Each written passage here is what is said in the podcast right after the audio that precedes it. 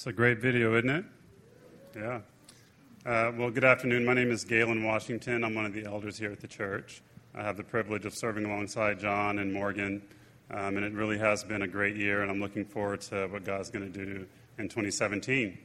Uh, Morgan and Carrie and their amazing family are on vacation. It's, it's great to, to let them take that time, and it's, it's well deserved and well earned, and so we're praying that they're getting refreshed and renewed. Uh, but today we have a special treat for you. You're going to hear from one of our very own deacons. Tina Miranda is going to bless us with the word. She's going to preach on faith today. Um, Tina, uh, she's been an attorney for 16 years. She currently works for the Attorney General's Office of Texas. Uh, she's got an amazing husband, Emmanuel, a daughter, Emmy, and uh, uh Ethan is her son. And uh, look, I could go on and on and on um, about her pedigree, but what I'll tell you, what I love most about Tina is her fearless pursuit and, and really her love for God. She loves God, she loves the Word of God, she knows the Word of God, and she has earned uh, an opportunity and probably continual opportunities to bless us in this pulpit. And so, if you wouldn't mind wel- welcoming Tina to the stage as she comes.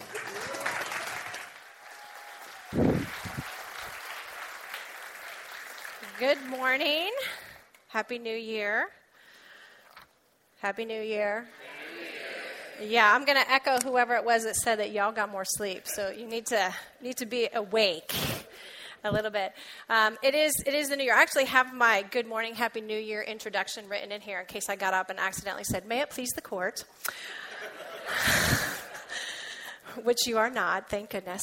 Uh, so it is. It is a new year. It's January first, and this holiday would be hard to get up and preach today of all day on New Year's without really talking about the significance of New Year. And, we've done a little bit of that today. We've actually we look back. It's a time when we pause our very busy schedules and we look back and we reflect and we assess. And that was a fantastic video. Now you may not have the fantastic and fabulous Taz Kelly to make you a video, but that's okay because Facebook will make one for you. So if, if you don't have that, you can, you know, I think it does it all. You just have to click and share. But we don't just look back, we actually look forward. And that's what I want to talk about this morning. I want to talk about looking forward and think about for a second how much time that we spend and how driven we are as people to pursue progress. Now, I want to leave aside, I don't really want to talk about this sort of grasping advancement that's born of greed and discontentment, but I want to talk about that natural desire that we have in us to grow and mature. And that's what we spend a lot of our time, not just on New Year's, but on all of the days, thinking about how do we get better? How do we improve our health, physically, mentally, emotionally, spiritually? How do we improve our relationships, our finances? And that's what we do on New Year's. Not only do we think about it, but sometimes we actually make resolutions. Anyone in here this morning, show of hands, make a resolution? Anyone? Okay? Statistically, about half of us do. If you came in this morning and you don't have one, that's okay because I've got one for you. So you can leave with one. We're going to talk about a different kind of resolution this morning. We're going to talk about something that is found in a very obscure passage. You've probably never read it before. It's in Hebrews chapter 11. All right, are you ready? Okay, good. Some of you obviously I've heard this before. Let's read it. Now, faith is being confident, or faith is confidence in what we hope for and assurance about what we do not see. This is what the ancients were commended for. By faith, we understand that the universe was formed at God's command, so that what is seen was not made out of what was visible. And without faith, it is impossible to please God, because anyone who comes to him must believe that he exists and that he rewards those who earnestly seek him. So there it is. There's your resolution. Right about now, you're probably thinking, really? That's it? Faith? Could you pick a more pedestrian topic to preach on? Well, actually, I could, uh, but I didn't. But what I'm going to suggest to you is that there's absolutely nothing pedestrian or ho hum about faith. And if you think it is, then you're not doing it right. And if you are doing it right, then what you know is that faith is one of those things, and it's one of the few things that you can never have enough of. You can always have more of. So I hope you'll stick with me and go with me this morning as we look at three things about faith that we're going to look at. We're going to look how faith pushes us forward. Faith puts things in perspective and pulls us toward the impossible. Now, before we start, I want to pause for a second and pray. Father, I just thank you so much God, I thank you for New Year's. I thank you for what it symbolizes. I thank you for the opportunity that we have to stop and reflect and not just think about where we want to go, but where you want us to go. And I pray that you would go with us in this message. In Jesus' name. Faith pushes us forward. So I think we can all agree that for the most part, at least part of the time, you're thinking about how can we get ahead. And again not in the bad way but in the good mature way. How do we go forward? And while we agree that we all want to go forward we don't always necessarily see the same way about how we get there. We have different perspectives so i will share mine. If i want to go forward if i'm about to embark on some self-improvement project there's a process. You can't just jump into these things. First i have to introduce the concept to myself get my brain matter to kind of wrap itself around it and then i got to start researching and then I got to start planning and how am I going to do it? When am I going to do it? Why am I going to do it? And then I might actually make some visual aids to chart my progress. Then I got to pick a start date because you can't just change your life in the middle of the week. Right? You got to start Mondays and Sundays. Those are the best days. I'm just letting you know. All right? If you want to change, depending on what it is. And then six months later, or maybe never, I start. All right? That's one way. The other way is my husband's way. He's not here in this service. He was here with our children in the first service. Uh, but my husband is the living, breathing embodiment of the Nike slogan just do it. You want to fix something? Fix it. You want to change it? Change it. You want to start something? Start it. You want to stop it? Stop it. Don't talk about it. Just be about it. All right? He actually lives that. It's really kind of scary.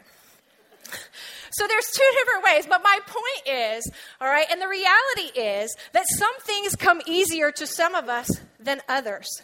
But we don't make resolutions about the things that come easy because they come easy. We just do them. We almost don't even notice that kind of growth, that kind of going forward. What I want to talk about today and focus on a little bit is the kind of growth that gives us pause, the kind of growth that makes us stop and make a resolution because for some reason we just can't get past this one thing and we get stuck or we struggle. And what do we do when we get stuck or we struggle? Well, this is the age of information. So we start looking to other people. Who else has had this problem and what have they done and what formula? We get obsessed with these recipes for success. And there's no end to books and blogs and posts and whatever you want to find out there about the latest, greatest way to improve yourself and spirit, soul, mind, and body. If you want to find it, it's out there. And some of it is actually really good stuff. There's nothing inherently wrong with any of it. But I think what we eventually come to realize is that there's no one size fits all formula. And while this latest, greatest recipe for success may work for you and 22.3 million other people who bought the book and done this, it's not working for me. And so, where do I go and what do I do? And that's why this morning I'm proposing a different kind of resolution. I'm proposing faith, because faith works for everyone and it doesn't have any limit. So, because we live in a culture, in a society that is plagued, in my, wor- in my perspective, by naturalism, which is this concept that everything has natural causes and natural solutions and natural fixes, and it sort of discounts the spiritual. And even though we as Christians acknowledge the spiritual, we live by the spiritual, we have a tendency to sort of adopt some of this into our life. And so when we're facing struggles and we're facing problems, we tend to categorize them. We have spiritual problems over here and natural problems over here right? And never the two shall meet. The danger of doing this, all right, is that some very seemingly natural problems have really deep spiritual roots. I have a friend who lives in Kentucky who several years ago was suffering from hives. And she went to the doctor, it's hives, there's, you know, allergic to something or whatnot. And she went and they tried treatment after treatment. She went doctor after doctor. A year and a half goes by and the hives have not gotten better, they've gotten worse. Until finally, what they discover is that she has cancer. And it's cancer that's causing the hives. And she had a lump the size of an orange in her chest. Now, treatment works. She's doing great. Amen. All right. But my point is that something that was very visible had a very invisible root, and an invisible cause. And you can treat the symptoms all day long, but until you get to the cause, you're not going to fix anything. Paul actually describes the struggle that we sometimes face in Romans 7. I'm going to read it. You're going to nod your head or just nod it inside if you don't want to nod out loud. if you if you relate, I do not understand what I do. What I want to do, I do not do. But what I hate, I do. For I have the desire to do what is good, but I cannot carry it out. For what I do is not the good I want to do, no. The evil I do not want to do, this I keep on doing. What a wretched man am I! Who will rescue me from the body of death? What's he describing? He's describing a problem with a very spiritual root. And that is how we get back to faith. Because what happens when our own efforts fail when we find ourselves marking the same territory over and over and over and over, and we've got a problem that we just can't get past. We need a push. We need someone to help us out. So, how does faith do that? Well, let's look at what faith is. I'm going to go back to the, we're going to dust off the King James because I love the King James and what it says and how it defines faith in Hebrews 11. It says, Faith is the substance of things hoped for, the evidence of things not seen. This is my language, y'all. 16 years and as an attorney, and you need substance and you need evidence. You just can't come to me any old way, right? Just saying stuff, right? You got to have evidence. You got to have support to back it up. Substance, in case you're curious, is the real physical matter of which a person or thing consists and which has tangible, solid presence. A lot of times when we think about faith, we don't always think about it as a solution because we're thinking it's intangible, it's far off, it's remote. No, it's substance, it's tangible, solid presence. Not only that, and this is the part that gets me super giddy, is that it's evidence. Faith is exhibit A. Love it, right? I'd like to introduce what has been marked as States Exhibit A. All right? Sorry, flashback. All right, what does that mean, right? Evidence, it proves something. What does faith prove? What does it prove? Well, what is it that we hope for? All right, it's the substance of things hope for, the evidence of what's not seen. What don't we see? What do we hope for? Think about what Paul was talking about. Go back to what he said in Romans 7 about the thing I want to do that I can't do. What I don't want to do, I do. It sounds kind of like a Dr. Seuss thing. All right? But think about it. Seriously, for imagine with me, and I'm up here, I've got several. I could give you a list. I'm not going to. Of the things that I seem to keep going over and over and over and over. And the frustration that we feel and the frustration that I have. And I've tried everything and I've tried this and I've tried that. What do I want? What am I begging God for? What am I desperate for? Grace. I want grace. We want unmerited favor. We want something outside of us to come into us and act on us and push us forward to places that we don't deserve to be and positions that we didn't earn. That's what I want when I'm stuck. And that's what faith gives us. If you read in Ephesians chapter 2, it tells us that by grace, we are saved through what? Faith. By grace, we are saved through faith. So when it comes to our salvation as Christians, we don't doubt that. We don't doubt that there's nothing that we can do. There's no effort, our works, it's all filthy rags. There's nothing that we can do, right, to make it save us. And we have to have faith in God's grace. And yet, somehow, when we get saved, and we go forward and we're trying to work this thing out and we're trying to get improved, we forget about that. We forget about how God's grace can act in and through us and on us to advance us. Now, salvation wasn't the end of what Christ came to do. It isn't, all right? He came not just to save us, but we've got holiness to pursue. We've got healing to be had. We've got a kingdom to advance. We've got disciples to make. I found a quote from Charles Spurgeon that I love, that when I was doing the sermon, and it just sums this up. And it says, The grace that does not change my life will not save my soul.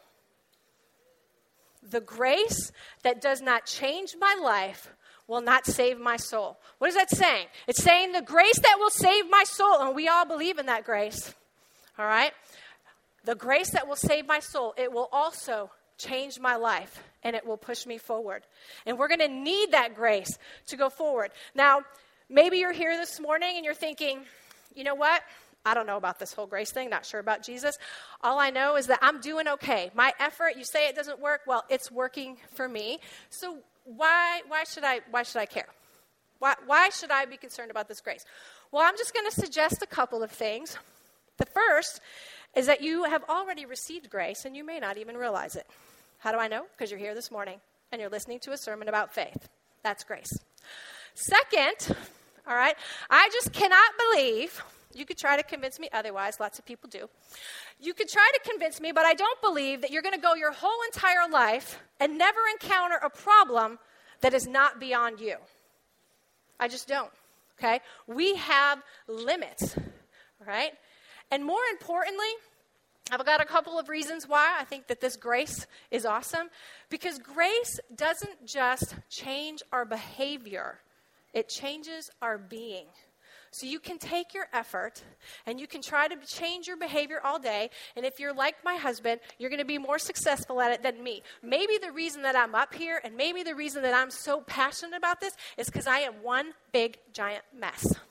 And grace is what I live off of right? And so grace doesn't just change your behavior, it changes your being. But the other thing about grace, and the other thing about going forward on your own effort, is that you can go forward on your own effort, and you're going to get exactly as far as you can take yourself. Okay? But I'm going to go forward on God's grace, and I'm going to go exactly as far as God's grace can take me. And there's no limit to that. And I will tell you right now, standing up here, I'm already living way, way, way beyond my means when it comes to grace.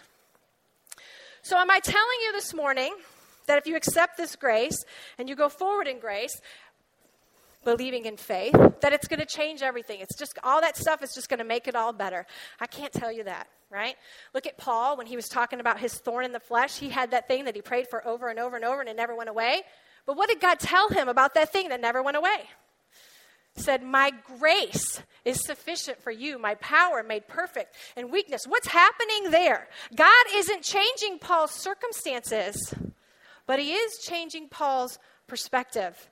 And that leads us to our second point. And the way that grace pushes us forward more than any other way, more than changing our circumstances. He may not change our circumstances. He may, and we shouldn't stop asking him to.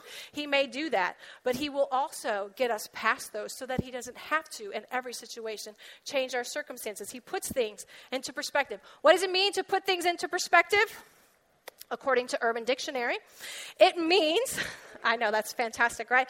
It means putting things in the correct place to make it clear for you and others. Now, I know we've all got practice because there are people just walking around in this world all out of perspective, and we need to put things in their correct place for them, y'all.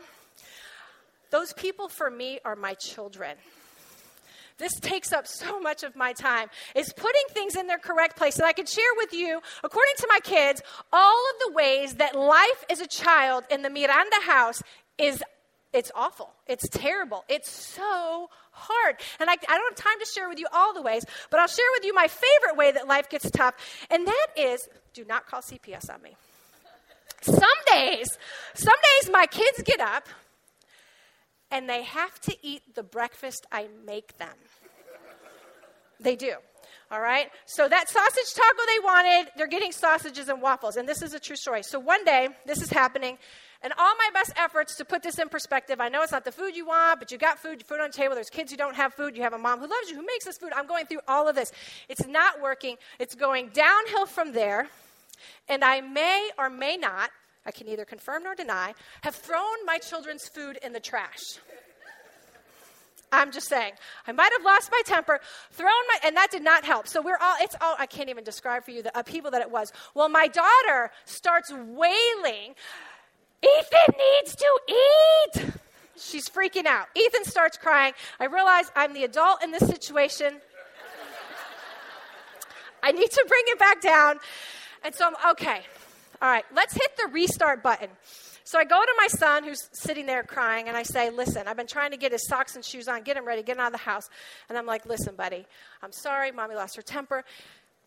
If you will just go upstairs and get your socks and shoes on, I'll make you some more sausages and waffles. Now, from my perspective, the way that I see things, I'm doing all of us a favor, right? showing grace and mercy and all that stuff. From my son's perspective, he starts wailing, Why do I have to work for my food?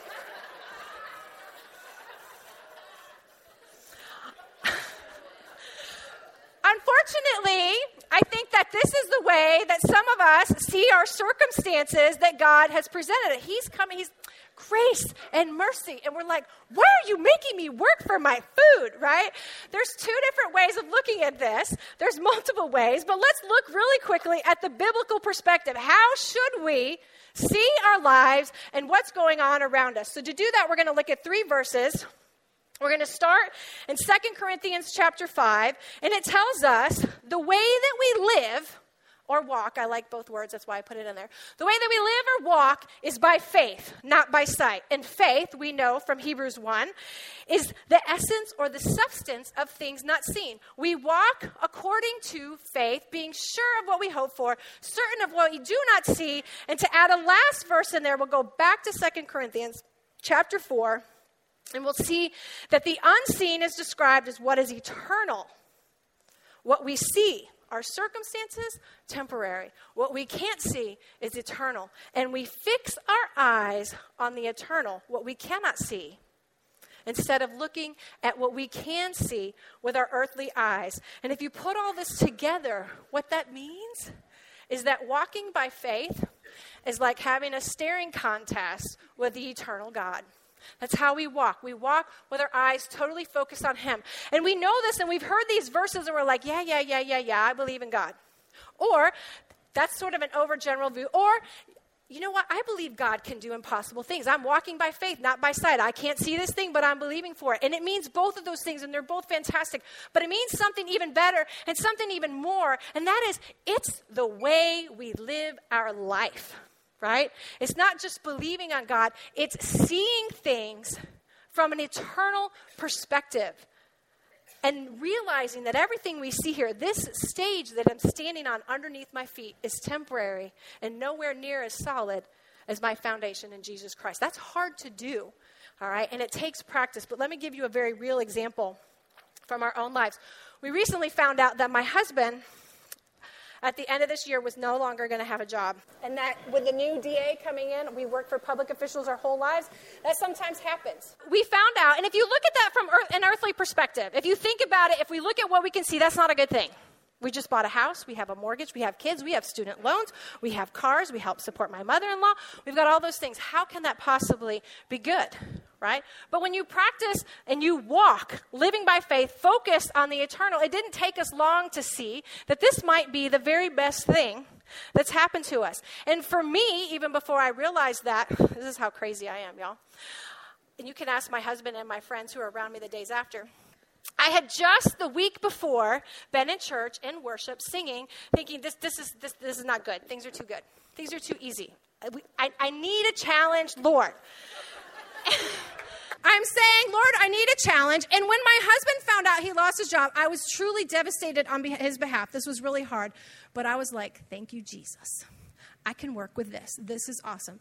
and I'm sharing that to say that this is what God does. He rearranges your perspective, He rearranges your priorities. And if you do it long enough, you don't even know that you're doing it, and you're going to find yourself asking God for things that aren't even really very comfortable. Because the one thing, as awesome as this is going to be, this journey is going to be for my husband, we realize not is it just a challenge? It's not even really a challenge it's an opportunity. Because my husband is someone who grew up without a dad he had a dad, but not the kind of dad that you want to have. And there was no one in his family to take responsibility. And my husband took that on very early, from a very early age. And then when he got out of high school and he went to college, he got a job. He was helping support his mom and his two younger brothers. And then he got married and had a family. And the only thing he's ever known his whole life is responsibility. And now, at 35 years of age, God is saying, Let me take that for a second. Lay that down. Let me be your dad. Let me speak purpose and identity over you. He wasn't even sure within the job that he had. He was kind of struggling. Is this what I want to do? He would have never, my husband is the most responsible person I know. He would have never walked away from an income to go find himself. But God will do that for him. And God has presented us with that opportunity. And it's going to be awesome but it's not going to be comfortable because walking by faith is amazing and it's wonderful and it's a lot of things, but comforting is not one of them. And we can all we have to do is look to Hebrews 11 and some of the people that we read about in there. Noah built an ark. Big giant one was a little awkward and uncomfortable. All right, Abraham had to leave his family and what he knew and go to a foreign land, and he did lots of other stuff too. Moses turned his back on being a prince. God, when we are praying for faith and when God changes our perspective, all right, it's going to be awesome, but it's not going to be comfortable. Let's listen to some of the other things that Hebrews 11 had to say. Who through faith, these people, conquered kingdoms, administered justice, gained what was promised, and shut the mouths of lions, quenched the fury of the flames, and escaped the edge of the sword, whose weakness was turned to strength, and who became powerful in battle and routed foreign armies. Women received back their dead, raised to life again. Others were tortured and refused to be released so that they might gain a better resurrection. Some faced jeers and flogging, while still others were chained and put in prison. They were stoned, sawed in two. They were put to death by the sword. They went about in sheepskins and goatskins, destitute, persecuted, and mistreated.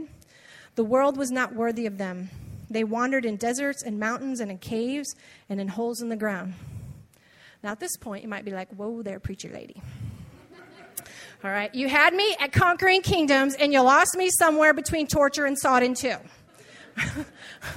All right? And that leads us really nicely into our last point which is that faith pulls us toward the impossible. If you're like me and you read this, you're awed and inspired and it's amazing, but you can't exactly relate because our lives seem so very ordinary compared to what these people do, were doing. But when you really think about it, it wasn't their circumstances that made them amazing. It was their faith in their circumstances. And every one of us in here has that opportunity. And what you're going to find is that when you walk by faith, when you fix your eyes and you go forward, it's going to pull you to the impossible. It's going to do two things. The way that's going to do that is when you're fixed on Christ and when you're fixed on the eternal, what are you not looking at or thinking about? Your circumstances. So it's going to pull us outside of ourselves. So if you're sitting here this morning and you're like, you know, I really want to be one of those people. I want to do amazing, awesome things for the kingdom, but I just don't know that I ever can. You know what? Fix your eyes and walk and get them off yourself. Because if you notice those impossible things that they describe in Hebrews 11, it was never about them. I mean, it may have blessed them a little bit, but it was about something greater. It was about a greater purpose. Impossible thing to, things are happening for kingdom purposes. And so fix your eyes, and it gets our focus off of our circumstances. And when we fix our eyes, and get them off of our circumstances and see the eternal, that's when we get the vision for the impossible. Part of it is some of us can't even see it. And we can't see it because we're too busy looking around. And we're limiting what God can do in our lives by focusing on our circumstances. And man, what Nathan talked about earlier, it was exactly that, right? Romans 12, 1. Offer yourself as a living sacrifice. Don't offer it up saying you can use it for this and this and this, but not this. And that's exactly what we do when we tell God how our circumstances have to be. But if we fix our eyes on the eternal and we get past that and our circumstances don't have to look a certain way, we can see the impossible and then God pulls us. And how does He do that? Well, to illustrate this, I'm going to use Sofia the First. All right, any parents in here with children who watch Disney Junior? My daughter was watching an episode of Sofia the First, and I really don't know what was going on except for the fact that I caught this part where this little boy is terrified of heights and he's got to climb this magical vine. These are real problems, all right? And so Sofia's like, You gotta go. I can't. I'm too scared. I can't do it. And so she just starts talking to him and starts asking him questions, and he's focusing on her. He's not paying attention. And as they're having this conversation and he's just talking to Sofia, she starts climbing the vine and climbing the vine and climbing the vine. And then eventually, what happens? He climbed the vine.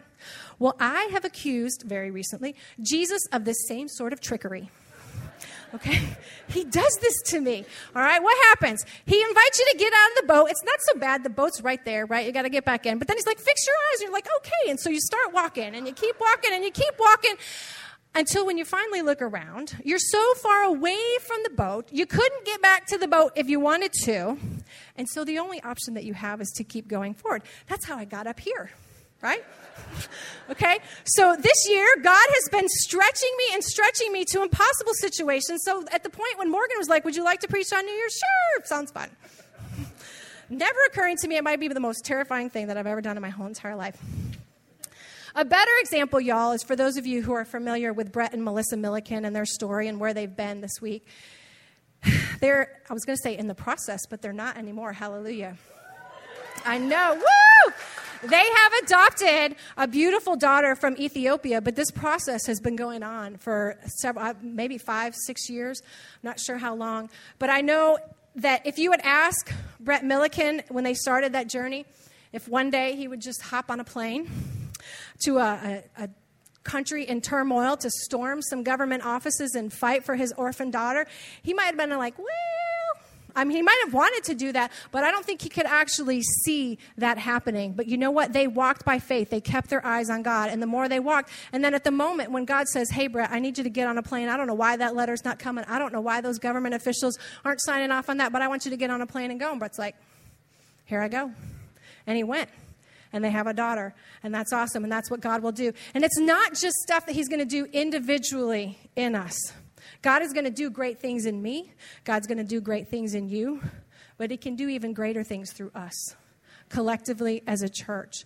And so, looking forward and looking for God to pull us toward the impossible, we're already doing it. All right, if you ask people uh, what they think about a multi generational, multi ethnic church, they're going to say, You can't do that. That's impossible. We're doing it. We're doing it so amazingly that we're going to have three services doing it soon.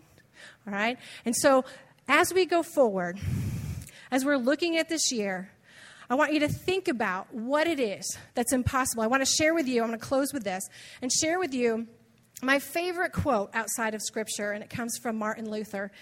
And it's sort of his rendition on faith. I love it.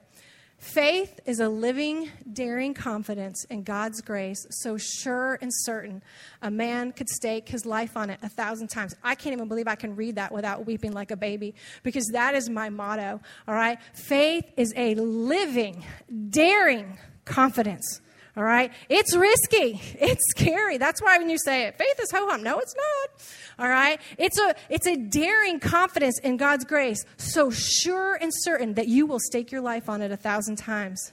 And I have. I've staked my life, my reputation, and my job, and getting up here. You guys can't imagine what God is going to do, all right? If you will dare, I'm going to double dog dare y'all this morning right? To go forward, to go forward in faith, not just as an individual, but as a church. And I didn't mention this in the first service, and I want to make sure that I do that here. We have a really good opportunity coming up this week. It's the church wide fast. And I think it's an excellent example for all of us to sort of stop and reflect and make some space for God to come and speak into our lives about going forward. I don't know where you are this morning when it comes to what's impossible. Maybe the impossibility for you this morning is that you're just not really sure about this Jesus stuff right? And maybe even believing that is impossible. Or maybe you have a stubborn struggle and a, and a, deep spiritual root that you need to pray about and get in the Word about. Or maybe you need God to change your perspective, or maybe you need a vision outside of yourself to go beyond the impossible. But wherever you are this morning, I want to pray for you. I want to pray for us as a church going forward in this year. Father, I thank you so much just for every opportunity that you give us. And maybe we don't see it that way, but God, it's an opportunity to go forward, to grow in faith, to walk with more steady steps, and to be sure. And I pray for every person in here, God, that you would give them a vision of something impossible that you want for them this year. Whether it's just believing in you in the first place, or God, whether it's tearing down mountains in your name. Lord, we know that we know that we know that you can do it. And I thank you, Lord, for your grace this morning. Thank you for unmerited favor. Thank you for something that pushes me beyond where I could go. I ask this in Jesus' name. You clap? Man.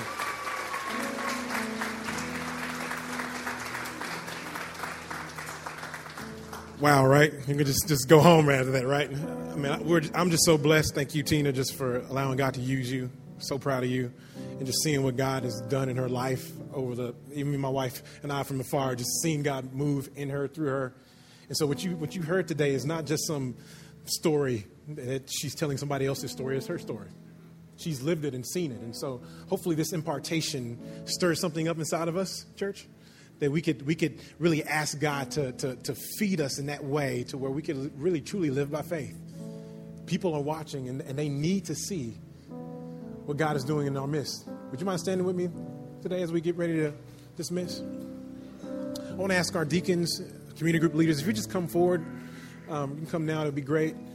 I, I, want to make space for you, you guys as, as a church family it is, it is our privilege, it is our responsibility to stand together. And so, if, what uh, Tina mentioned today and what she shared with our heart tugged on your heartstrings, if you feel like God is asking you to do something difficult, something hard, and you want somebody to stand in the gap with you, we're here. God is here. We just encourage you don't leave out these doors before receiving prayer and allowing us to stand with you as family. So we're encouraged. I hope this week is going to be powerful, but more than that, I pray that this year will be your best year yet. So, Father, we thank you so much for what you're doing in our midst. We thank you for the word that you shared with us today. We pray, Lord God, that this year would just blow other years out of the water. We pray it would be a year of breakthrough. We pray that it would be a year of, of challenges that we can do by your grace. We thank you for your faith. We thank you for the things that, are, that aren't seen, the things that are seen. We thank you for your, for your life that's inside of us, your truth. So we pray that you would just move in powerful ways. Those mountains that seem so big, we pray in faith in Jesus, all of a sudden they become smaller. Would you be with us, God? Would you walk alongside us? Would you help us to climb those things that are difficult for us? Give us the courage and grace to walk out the things that you've called us to do. We love you so much, God. In Jesus' name, amen. Y'all be blessed. Have a great week.